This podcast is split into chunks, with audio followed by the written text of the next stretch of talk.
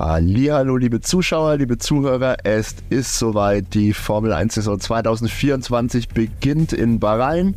Das erste Rennen der ja, längsten Saison aller Zeiten in der Formel 1 steht vor der Tür und wir werfen einen Blick drauf. Wie immer, ich bin Dave. Ich bin Sebastian. Lasst uns loslegen.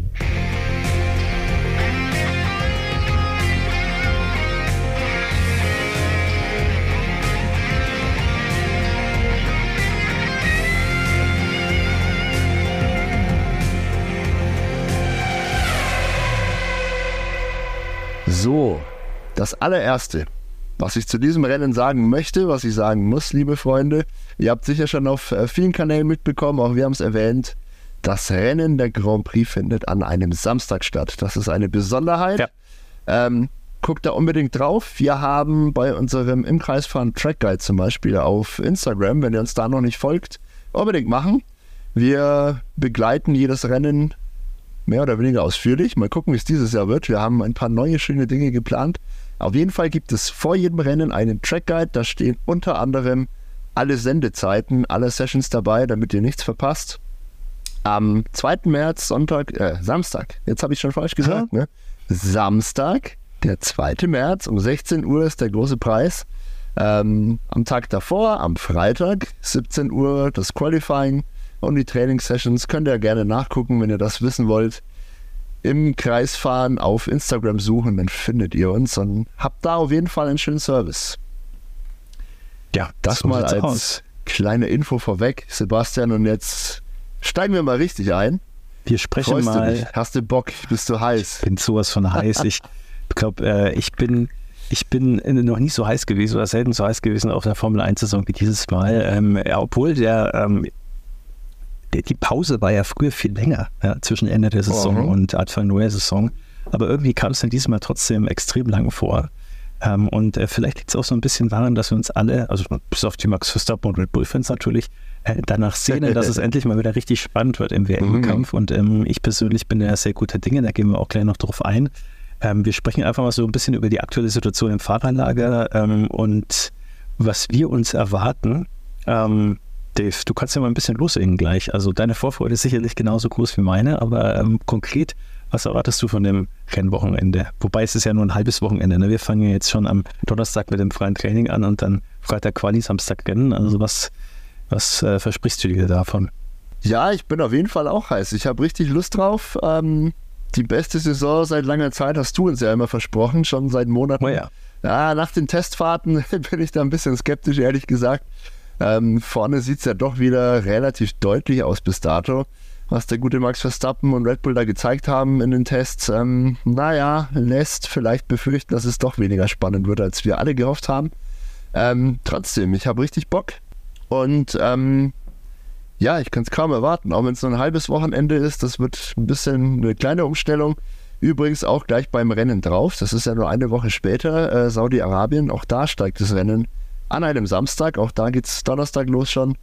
Bisschen ungewohnt, komischer, azyklischer ähm, Saisonstart, aber nichtsdestotrotz, ja. Ähm, die Vorzeichen stehen dennoch gut. Ich glaube, hinter dem Red Bull ist es sehr eng, sehr spannend. Da kann man schwer vorhersagen, wer, wer erster Verfolger wird. Ja, Ferrari sieht ein bisschen stärker aus als die meisten anderen, glaube ich. Im Moment, ja, das ist eine Momentaufnahme. Mercedes hat noch nicht so richtig die Karten offengelegt. Aston Martin hatte mit Fernando Alonso am letzten Testtag einen sehr, sehr guten ähm, Dauerlauf, also eine Rennsimulation. Von McLaren erwarte ich grundsätzlich auch eine Menge, vielleicht nicht in den ersten Rennen. Es wird mega spannend, ich habe richtig Bock drauf und äh, die Themen im Fahrerlager gehen uns aber auch ja, kaum aus. Es passiert auch neben, neben dem sportlichen Geschehen, also unheimlich viel. Gerade heute kam ähm, auf jeden Fall eine Meldung über die wir abschließend noch äh, sicher sprechen wollen. Ich würde gerne aber trotzdem auch eure Vorfreude auf diesen Bahrain Grand Prix noch ein bisschen anheizen äh, und würde den gerne mit ein bisschen, äh, mit ein paar Fakten würzen.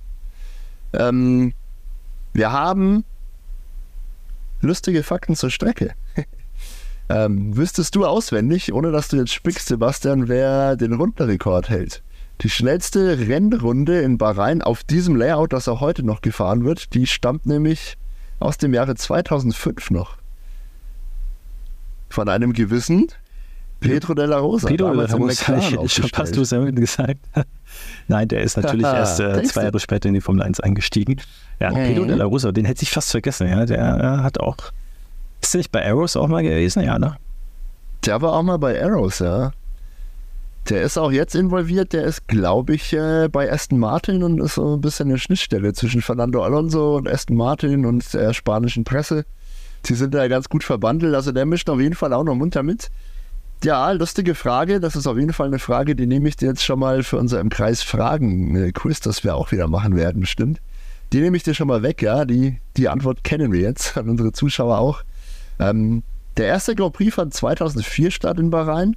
2011 wurde der Grand Prix abgesagt aufgrund politischer Unruhen. Das ist vielleicht auch noch ganz wissenswert.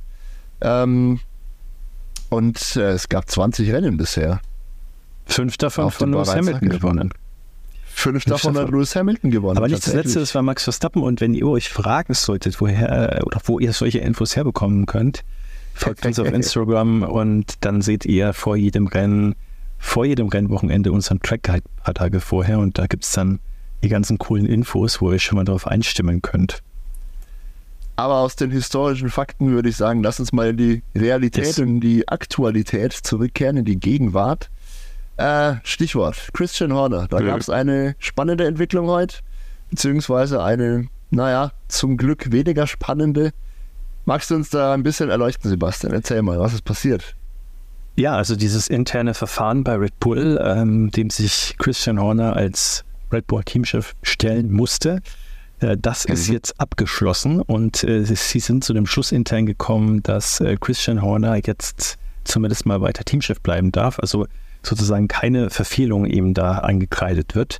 Es war ja so ein bisschen nebulös, was ihm da vorgeworfen ist. Die Dame, die die Vorwürfe erhoben hat, man hat, ist da erst davon ausgegangen, dass es da irgendwie um ja, Bilder, um sexuelle Handlungen ging, äh, in Bildform oder was auch immer. Das äh, scheint aber nicht der Fall gewesen zu sein, aber es war trotzdem, hatte auf jeden Fall, was man so hört, zu tun mit äh, Machtpositionen ausnutzen äh, in einer Art und Weise, die äh, ja einfach nicht angemessen ist. Das muss nicht heißen, dass es irgendwas Sexuelles äh, mit sich hatte. Das äh, sage ich nochmal ganz ausdrücklich, denn äh, die News-Sparten in den Social-Media-Kanälen sind überschwemmt mit ja, Kommentaren, ja. wo Leute sagen, ja, entweder, äh, ja, da hat die Frau wohl gelogen und der, dem, der MeToo-Bewegung einen Bärendienst erwiesen oder äh, Christian Horner hat dann wohl doch nicht sich in die Richtung falsch verhalten. Also wir wissen nicht, ob das so ist und es ist auch relativ unwahrscheinlich nach dem, was man so munkeln hört. Nichtsdestotrotz, egal was es ist, zumindest Red Bull intern, ist man zu dem Schluss gekommen, dass äh, Christian Horner ja zumindest keine so schwere Verfehlung begangen hat, dass er da seines Amtes enthoben werden muss. Aber das ist auch nur die Hälfte der Geschichte, Dave, denn der so ganz überstanden hat das anscheinend noch nicht. nee, so ganz überstanden hat das nicht. Ähm, diese Entscheidung, die heute verkündet wurde, in einem relativ umfangreichen, aber nach wie vor ziemlich nebulösen Statement, also es lässt wirklich viel ähm, ja, Raum für Spekulation nach wie vor. Es ist nicht sehr konkret. Ähm, Finde ich aber auch in Ordnung, ja. Da, das ist ein offensichtlich ein heikles Thema, da geht es um Verschwiegenheit und man möchte da niemanden in irgendeiner Form an den Pranger stellen. Ähm, weder Christian Horner natürlich noch, ähm, ich glaube, es ist nicht mal explizit erwähnt, dass es eine Frau war. Ich weiß gar nicht, ob das stimmt. Ja, auf jeden Fall, es wird, glaube ich, vom Mitarbeiter, also ein, ein Mitarbeiter, äh, hat da wohl Christian Horner angeklagt intern. Ähm, also es ist sehr, sehr vage formuliert. Auf jeden Fall dürfen wir nicht vergessen, es ist eine Red Bull interne Entscheidung. Red Bull intern hat man eben ähm, ja, beschlossen, dass Christian Horner weiter Teamchef bleiben darf, dass an diesen Anschuldigungen nichts dran ist. Ähm, es wurde natürlich schon, also wurden unabhängige hm, Menschen hinzugezogen, die diese ähm, Anhörung da äh, vor einiger Zeit, ähm, Christian Horner und eben Zeugen und vermutlich der angeklagten Person auch irgendwie durchgeführt haben. Ähm, aber es gibt auch parallel dazu noch ähm, ein laufendes Verfahren, meine ich. Die betreffende Person hat Christian Horner nämlich auch ähm, nicht nur Red Bull intern natürlich irgendwie angeschwärzt, sondern mittlerweile auch bei der britischen Justiz. Ähm, inwiefern es da zu einem Prozess kommt vielleicht oder nicht oder das ist noch völlig unklar. Also die Geschichte ist noch nicht ganz durch. da könnten wir vielleicht noch mal etwas davon hören. Meine persönliche Einschätzung ist, ich glaube, das wird ein bisschen im Sande verlaufen. Also ich, ohne dass ich jetzt natürlich Details kenne, die kennen wir alle nicht, aber ich glaube, wenn da wirklich irgendwas vorgefallen wäre, wo man sagt, oh, oh, das könnte gefährlich werden, dann hätte auch Red Bull schon längst ähm, wirklich die Reißleine gezogen. Diese ganze Geschichte hat ja wirklich richtig weite Kreise gezogen. Ja, da wurden die, die thailändischen Mitinhaber und, und eigentlichen Erfinder von Red Bull, vom Energy Drink, äh, waren da auf einmal im Spiel, von dem man sehr selten was hört. Ähm, der Vorstand von Ford hat sich gemeldet wir wissen, ähm, Ford wird äh, ja, ab 2026 offizieller Partner von Red Bull und wird da in die Motorenentwicklung mit einbezogen. Riesengroßes ähm, ja, Werbe, äh, eine riesige Werbepartnerschaft auf jeden Fall, eine Zusammenarbeit, die da aufgesetzt wurde. Ähm, der, der Vorstand von Ford hat sich eben gemeldet, man möge doch bitte zügig zu einer Entscheidung kommen. Also sie waren alle ungeduldig angespannt, alle mehr oder weniger beteiligten Parteien.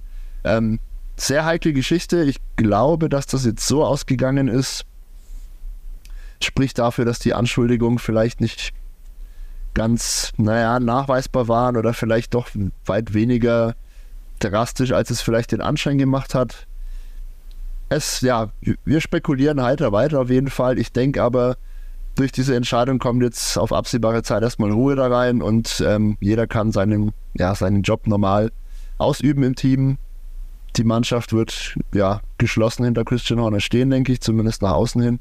Ich weiß nicht, inwiefern intern da noch irgendwelche Intrigen laufen. Auch das kann man ja nicht sagen. Wir haben ja selbst ein bisschen spekuliert. Ähm, mal gucken. Fürs ja, Erste ist sagen, die Geschichte auf jeden Fall durch. Lass es uns einfach mal abwarten. Äh, lass mal schauen, was die Mühlen der Justiz da malen. Und äh, damit würde ich sagen, widmen wir uns wieder dem Rennwochenende und springen wir mal tatsächlich und äh, in unsere Predictions rein. Äh, wir haben ja, oh ja, auch dieses Jahr wieder zu jedem bevorstehenden Rennwochenende unsere Top 3 Predictions, also mit anderen Worten das Podium. Und äh, ich. Willst du machen oder so ich? Ja, du darfst zuerst. Ja, das dachte ich mir schon, ja. Also, ja, ja. Ähm, Mach ruhig. ich habe tatsächlich, also ich mache es jetzt mal Normalerweise fange ich mit Platz 3 an, aber ich glaube, Max Verstappen wird erstmal so weitermachen wie letzte Saison, zumindest ergebnistechnisch. Ähm, ich glaube, dass es im Qualifying vor allem von Ferrari, Ferrari-Seite ähm, und insbesondere von Charles Leclerc, der ja da der Top-Qualifier auch ist, ähm, sehr, sehr knapp wird tatsächlich. Das kann ich mir vorstellen. Das war ja letztes Jahr auch schon teilweise so. Mhm. Das ist auch ja, relativ oft sogar. Also Ferrari war auf Qualifying äh, Länge, sage ich mal, da wirklich oft sehr, sehr nah an Max Verstappen dran. Aber ähm, im Rennen, glaube ich, da werden die Ferrari nicht ganz mithalten können. Ich glaube, sie sind näher dran als letztes Jahr, aber da wird es noch nicht so ganz hinhauen. Deswegen glaube ich persönlich, dass äh, Charles Leclerc auf Platz 3 landen wird. Und ähm, jetzt wird Dave schon so ein bisschen erahnen, wen ich da auf Platz 2 wähne oder zumindest hoffe zu wählen. Meine Prediction ist tatsächlich, dass äh, Mercedes wesentlich stärker ist, als man das jetzt momentan auf dem Schirm hat dass die vor allem äh, von ihrer Race Pace profitieren werden, die sie ja auch letztes Jahr sehr regelmäßig aufs Podium gespült hatte. Das war bei Lewis Hamilton so, das war auch bei George Russell so. Und ähm, ich rechne damit, dass äh, das neue Konzept äh, des W15, des neuen Mercedes, tatsächlich ähm, insgesamt so viel besser ist, dass sie ähm, ja, äh, schneller auf Temperatur kommen. Das war ja so ein bisschen das Problem, ne, dass äh, man äh, Long Runs haben sehr gut funktioniert, aber halt äh, vor allem Lewis Hamilton hatte Probleme, die Reifen mhm. auf Temperatur zu bringen und Qualifying. Russell hat es besser hinbekommen, oftmals. Ich glaube, das wird nicht mehr der Fall sein. Das werden sie viel besser hinbekommen und äh, dementsprechend Lewis Hamilton mit all seiner Erfahrung mit dem neuen Auto und mit der frischen Motivation, der ist ja richtig heiß auf diese Saison, ähm, heiß wie lange nicht, glaube ich. Äh, da sollte Platz 2 möglicherweise drin sein. So, und jetzt bin ich gespannt, was du sagst. Coole Sache. Ja, ich habe mir tatsächlich bis gerade eben noch gar nicht so viele Gedanken gemacht äh, um unsere Vorhersage. Ähm, tatsächlich gehe ich davon aus, dass Ferrari zweite Kraft sein wird in Bahrain zumindest. Traditionell liegt die Strecke ihnen ohnehin ähm, ganz gut. Wie du sagst, Charles Leclerc ist im Qualifying sowieso immer eine Bank, ja, mit die muss man rechnen. Ich glaube, so, naja, schien es bei den Testfahrten auf jeden Fall, dass Ferrari auch ganz, ganz große Fortschritte gemacht hat, was den Reifenverschleiß im Rennen angeht. Ähm, das ist ja wichtig auf der Strecke. Es ist enorm wichtig auf der Strecke, ja. Das ist eine der Strecken, die die Hinterreifen am, ja, am meisten fordert. Sehr viel Traktion äh, wird da benötigt, ja, aus langsamen Ecken raus beschleunigen und so.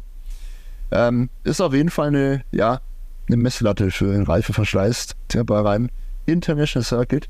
Ich rechne trotzdem damit, dass ähm, ein Ferrari, und zwar der von Charles Leclerc, auf Platz 3 landet. Mhm. Davor rechne ich mit einem Red Bull Doppelsieg, so langweilig das auch sein mag. Ich glaube, die Mannschaft startet richtig gut äh, mit dem neuen Konzept. Das wird sofort einschlagen, kugelsicher sein. Ähm, wenn sie mal richtig aufdrehen, zumindest im Rennen, dann ist da kein Kraut gewachsen.